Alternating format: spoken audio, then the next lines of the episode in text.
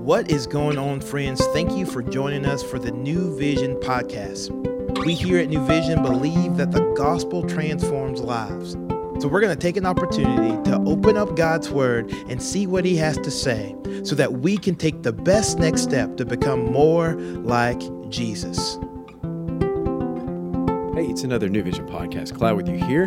We're back in our podcast going through a book study through the book of 1st and 2nd Peter, loosely connected to the Accelerate sermon series where we're looking at worship, connect, serve, and go. These tenets of New Vision, tenets of a New Testament church. What does it look like for God's people to organize and, and what we do as the body of Christ?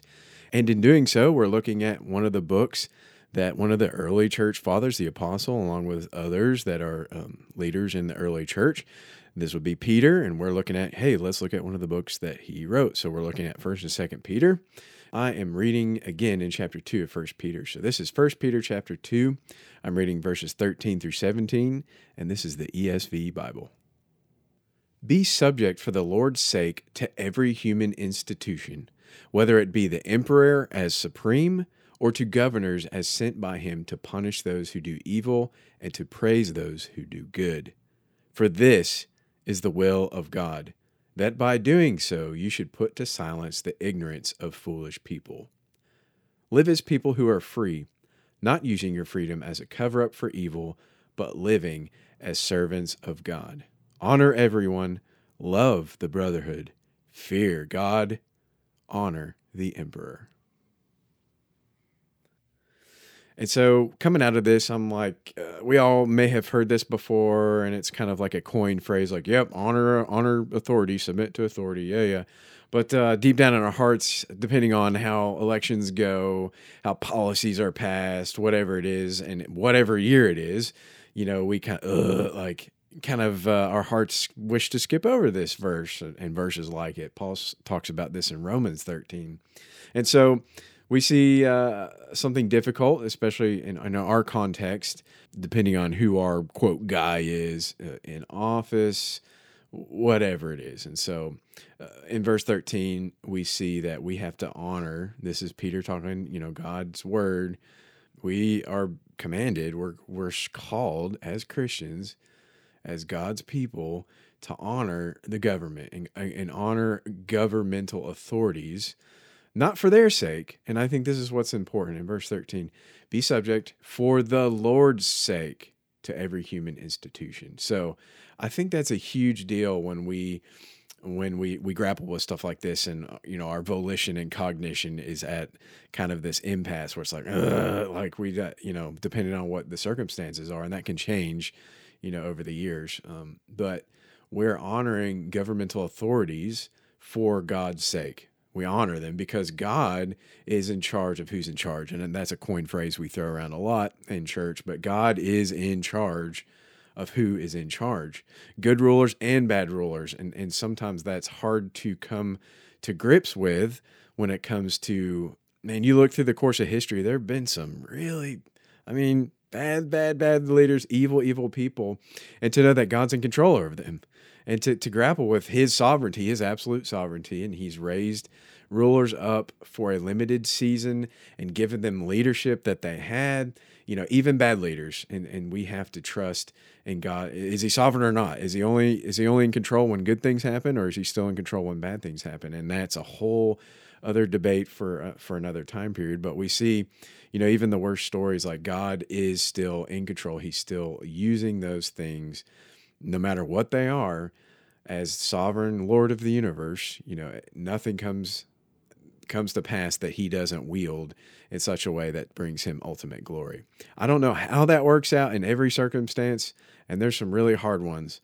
I just know that it works out, that God is sovereign, God is in control, and even the worst history, you know, worst rulers throughout history, that God will eventually right all wrongs and that all things in the end will will come uh, to glorify Him in some way. Uh, in some way, so we have to trust that that um, you know we're honoring the government, honoring the emperor, or whatever it is. We're doing that for God's sakes because it, it, it recognizes that He is sovereign, even when it's hard to admit that. even when the circumstances are, are just miserable, we just have to trust in God. So that's verse 13.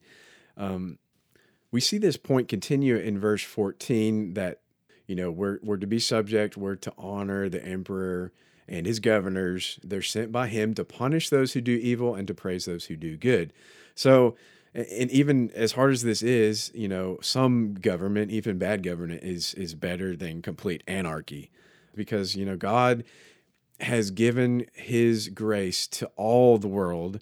You know, the sun shines and the rain falls and the crop feeds, even unbelievers. This is kind of what theologians refer to as common grace, common in the sense that all people, even unbelievers, are are benefiting from God's grace. That you know, even bad governments are still more than all of us deserve. Uh, we all deserve immediate hell and separation from the Father, and why He didn't do that, you know, in the Garden of Eden and let the world continue as it is, is because of His glory, and He's going to write human history in such a way that He gets glory from it. And so, uh, in the meantime, you know, he he's given us all grace, even unbelievers in this whole world that we have, you know, things in place. They're not perfect because we're living a fallen world, but the, the, these governments are in place to bring about his law and order. It says that verse 17 to punish those who do evil and to praise those who do good. So there's law and order. Yes, it's not perfect, uh, but uh, God is is again, he's sovereign over those things. And so we've kind of hit this point quite a bit. And I think the reason we kind of explain this a lot when we come to verses like this, and there's like, hey, you know, uh, uh, let's explain this. And I know this is hard to hear. And I think that's important because, you know, for us here in 2021, we've gone through 2020 and there's been, you know, an election year and people are angry at each other and we have social media now and christians are like yeah but what about this? And what about this? And what about this? And like, like there's just kind of anger. And i think you know when we see texts like this the first thing that comes to, especially as americans the first thing that comes to our mind are what about this? You know so the exceptions. And i do want to say that if you go throughout the course of entire scripture there are times when being subject and obeying, there is nuance for moral gray areas. There are ethical dilemmas, there are moral dilemmas. And I think, you know, that's the first thing that comes to our mind when we see texts like this, is we come up with the exceptions. And I think over the course of, of the of scripture, it's like, yeah, there are exceptions. You probably don't have one. We just don't. And, I think that's hard to hear. I think this this really, really is profound, and it, it, this text comes to life when we realize the historical context in which Peter's writing. And so, um, just kind of go over that. I mean, Peter, he's obviously the author, and most scholars think he's writing this in you know somewhere around 62 to 63 A.D. By this point in time, this is 30 years or so after the crucifixion and resurrection of Jesus. There's been opposition and persecution from the Jews.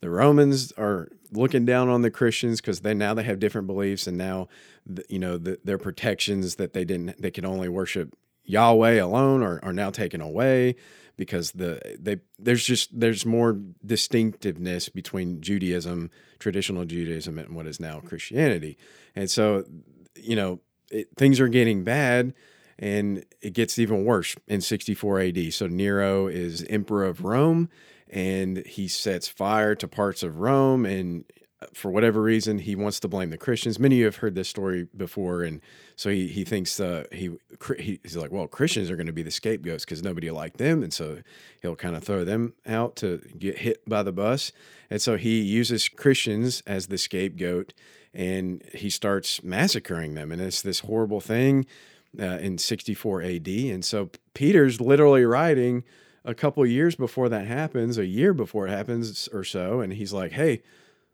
honor the emperor. And that's so profound.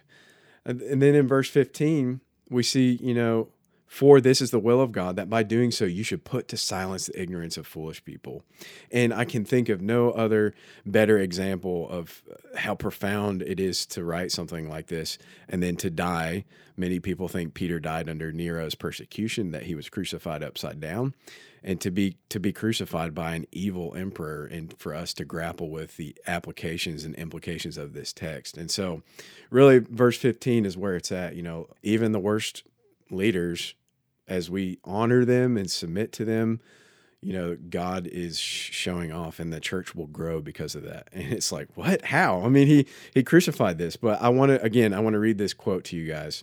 So this is Tacitus.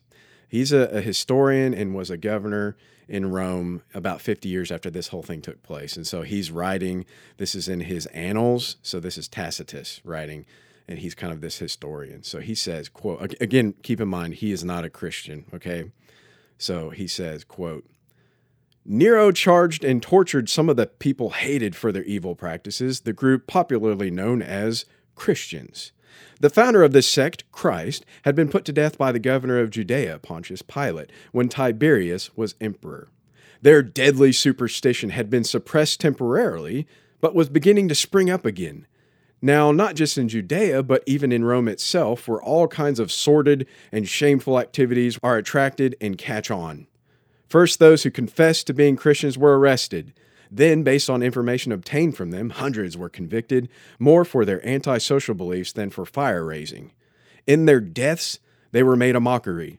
They were covered in the skins of wild animals, torn to death by dogs, crucified or set on fire, so that when darkness fell, they burned like torches in the night. Nero opened up his own gardens for this spectacle and also gave a show in the arena where he mixed with a crowd or stood dressed as a charioteer on a chariot. As a result, people began to feel sorry for the victims, although they were guilty of being Christians and deserved death. They realized that they were being massacred not for the public good, but to satisfy one man's mania. And again, that's Tacitus writing 50 years after this, this crazy persecution of Nero. And uh, you know, I've read a lot of historians that say, hey, the, the persecution under Nero has been somewhat exaggerated, but nonetheless, it took place and it would actually get even worse about 20, 40 years from that point from uh, under different emperors. And so the point is, like, if you read that, like, he, he obviously doesn't like Christians, they deserve death. But then at the end, he said the, the people started feeling sorry for him because they realized that these Christians were being massacred not for the public good, but to satisfy one man's mania.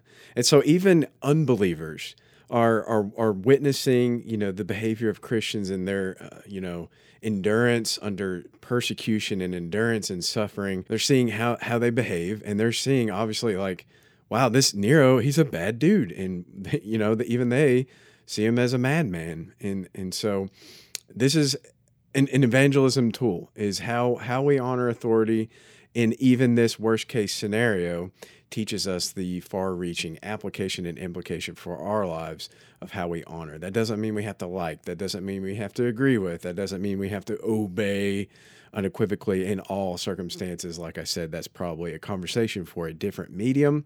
But it, what it does mean is that our tone and how we respond and how we respect and honor our leaders, our president, our governors, whoever it is, uh, that here's the worst case example. And what Peter tells us is, hey, this is for for God's glory. It's going to do good to grow the church. And what's even amazing is if you look in church history and see right around this time, this is when the church is continuing to explode. And so uh, it's an evangelism tool that God uses, and God is going to continue to grow his church, and that the, the gates of hell, terrible leaders, will not prevail against it. Peter continues to close out. I'll, I'll, read this last verse again. Verse 17 Honor everyone, love the brotherhood, your brothers and sisters, fear God, honor the emperor. Hope this helps you guys and, and you enjoy reading scripture and thinking about it, maybe debating it a little bit. Um, and hope you all have a great day. And we'll see you guys tomorrow. Thank you for joining us today for the New Vision podcast. We hope that you have heard a word from the Lord and that you can better walk today in light of God's word. To find out more information about New Vision, we would love for you to follow us on Instagram at New Vision Life or look us up online at newvisionlife.com. And as always, we look forward to seeing you tomorrow.